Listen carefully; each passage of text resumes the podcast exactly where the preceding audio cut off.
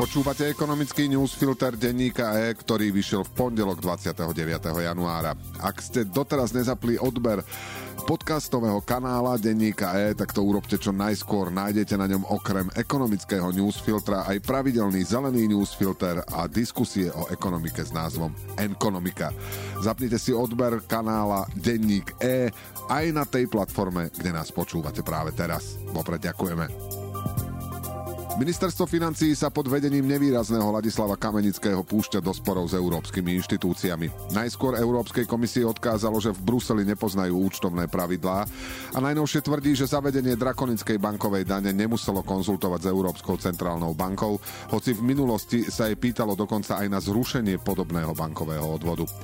Argumenty ministerstva pôsobia v oboch prípadoch smiešne. Sú to spory, ktoré nemôže vyhrať a Slovensko si takýmto trolovaním európskych partnerov len robí hambu.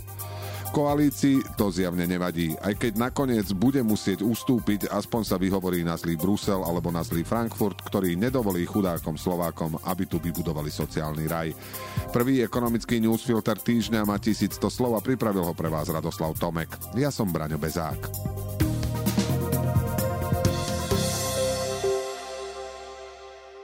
Deník E ešte vo štvrtok napísal, že ministerstvo financí vopred neinformovalo Európsku centrálnu banku o príprave jednej z najtvrdších, ak nie najtvrdšej bankovej dane v eurozóne. Nie je to len formalita, takéto svojvoľné konanie dáva slovenským bankám ostrú muníciu, aby 30-percentnú dodatočnú daň zo zisku napadli na súde. Európsky súd už totiž v minulosti zrušil národnú legislatívu, pri tvorbe ktorej sa nerešpektovali procesné pravidlá. Ministerstvo si na stanovisko nechalo deň a ako sa dalo čakať, reagovalo proti útokom. Od redakcie žiada ospravedlnenie a tvrdí, že banková daň nepatrí medzi opatrenia, ku ktorým sa má ECB vyjadrovať. Čo hovorí ministerstvo financií? Informácia denníka E, citujeme, je hrubé zavádzanie a manipulovanie informácií v neprospech Slovenskej republiky. Povinné konzultácie s ECB sa podľa ministerstva vzťahujú len na zákony, ktoré sa dotýkajú vymedzených oblastí a banková daň do žiadnej z nich nezasahuje. Banková daň neohrozuje stabilitu finančného sektora. Čo na tom nesedí? Pravidlá ECB medzi oblastiami, kde je konzultácia povinná, naozaj nespomínajú bankovú daň. Ich výpočet však nie je úplný, čo v právnickom jazyku zabezpečuje slovko najmä. Viaceré krajiny eurozóny, ktoré bankovú daň zaviedli, sa najskôr ECB spýtali na názor. Robilo to aj Slovensko, keď spúšťalo, modifikovalo či dokonca rušilo podobný bankový odvod. Dokonca aj za kamenického prvého ministrovania. Dnes tvrdí, že banková daň je niečo iné a ECB nemá kompetencie vstupovať do toho, ako sa v jednotlivých krajinách zdaňujú zisky. My v denníku E si nevieme predstaviť vesmír, v ktorom by zavedenie takej drastickej dane prakticky zo dňa na deň nebolo vážnym zásahom do bankového sektora s potenciálnymi dôsledkami pre jeho stabilitu. Opýtať sa ECB, čo si o tom myslí, je pri najmenšom obozretné a slušné. Predstavitelia vládnej koalície radi rozprávajú o suverenite, ale v menovej a finančnej oblasti sa aj Slovensko vstupom do eurozóny vzdalo. Vláda teraz riskuje, že prehrá súdne spory len preto, že ministerstvo sa neunúvalo poslať do Frankfurtu jeden list. Ak chce vláda splniť svoj sľub, že bude ozdravovať verejné financie najmenším možným tempom, ktoré vyžadujú fiškálne pravidlá, musí ešte v tomto roku ušetriť dodatočných 1,2 miliardy eur. To je jeden z hlavných záverov hodnotenia rozpočtu na rok 2024 od rozpočtovej rady. Čo Rada pre rozpočtovú zodpovednosť vyčíta rozpočtu? Deficit neklesne, ale naopak narastie z 5,7% objemu ekonomiky na 6,1%. Dôvodom je odlišné účtovanie časti eurofondov na krytie nákladov energetickej krízy, ktorá na účty vlády príde až v tomto roku. Podľa Rady aj Európskej komisie a Centrálnej banky účtovne patrí do minulého roku, čo by potom zlepšilo deficit za vlaňajšok a zhoršilo tohtoročný. Vláda síce prijala opatrenia, ktoré zlepšujú hospodárenie štátu o takmer 2 miliardy, ale súčasne ho zhoršila novými výdavkami za miliardu.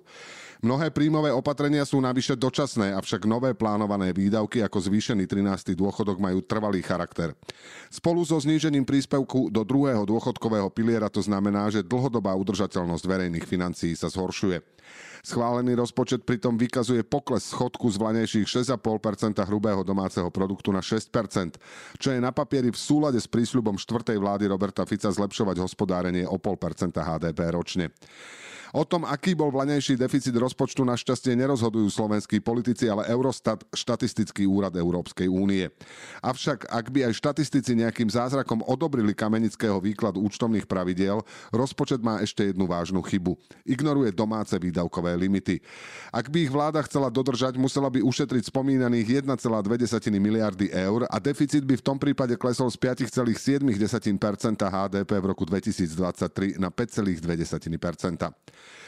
Pri takejto zdrbujúcej kritike od nezávislých inštitúcií by nebolo hambou kapitulovať. Kamenický sa však rozhodol pre konflikt, ktorý v konečnom dôsledku nemôže vyhrať.